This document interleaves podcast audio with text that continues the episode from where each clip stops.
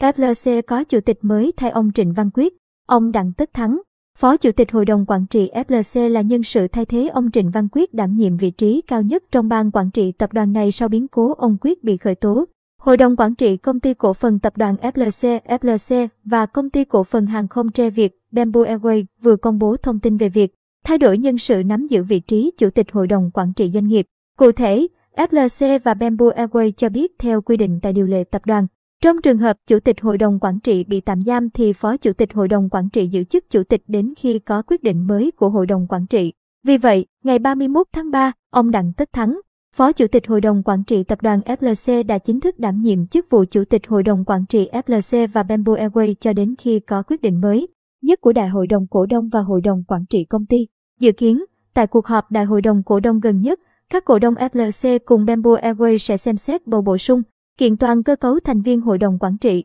Ông Đặng Tất Thắng tốt nghiệp thạc sĩ chuyên ngành xây dựng và quản lý dự án tại Đại học Northumbria, Anh và là nhân sự lãnh đạo quen thuộc tại FLC, Bamboo Airways. Tại Bamboo Airways, ông hiện là Phó Chủ tịch Hội đồng Quản trị kiêm Tổng Giám đốc. Tại FLC, ông Thắng là Phó Tổng Giám đốc kể từ năm 2014 và được bầu làm Phó Chủ tịch Hội đồng Quản trị nhiệm kỳ 2021-2026 từ tháng 4, 2021. Ông Thắng cũng là nhân sự cấp cao có kinh nghiệm trong việc điều hành, quản lý nhiều lĩnh vực quan trọng của FLC, đặc biệt là mảng hàng không và đầu tư phát triển dự án. Hiện ông vẫn tiếp tục phụ trách mảng đầu tư của FLC tại nhiều thị trường trọng điểm, với nhiều dự án đang được nghiên cứu đầu tư và xúc tiến pháp lý. Về phía Bamboo Airways, hãng hàng không này đang khai thác mạng lưới 70 đường nội địa và quốc tế, vận chuyển gần 10 triệu lượt hành khách mỗi năm. Năm 2022, Bamboo Airways đặt mục tiêu mở rộng mạng bay lên 120 tuyến, gồm 80 đường bay nội địa và 40 đường bay quốc tế. Đối với quyền cổ đông tương ứng với toàn bộ số cổ phần ông Trịnh Văn Quyết sở hữu tại FLC và Bamboo Airways cùng các tài sản,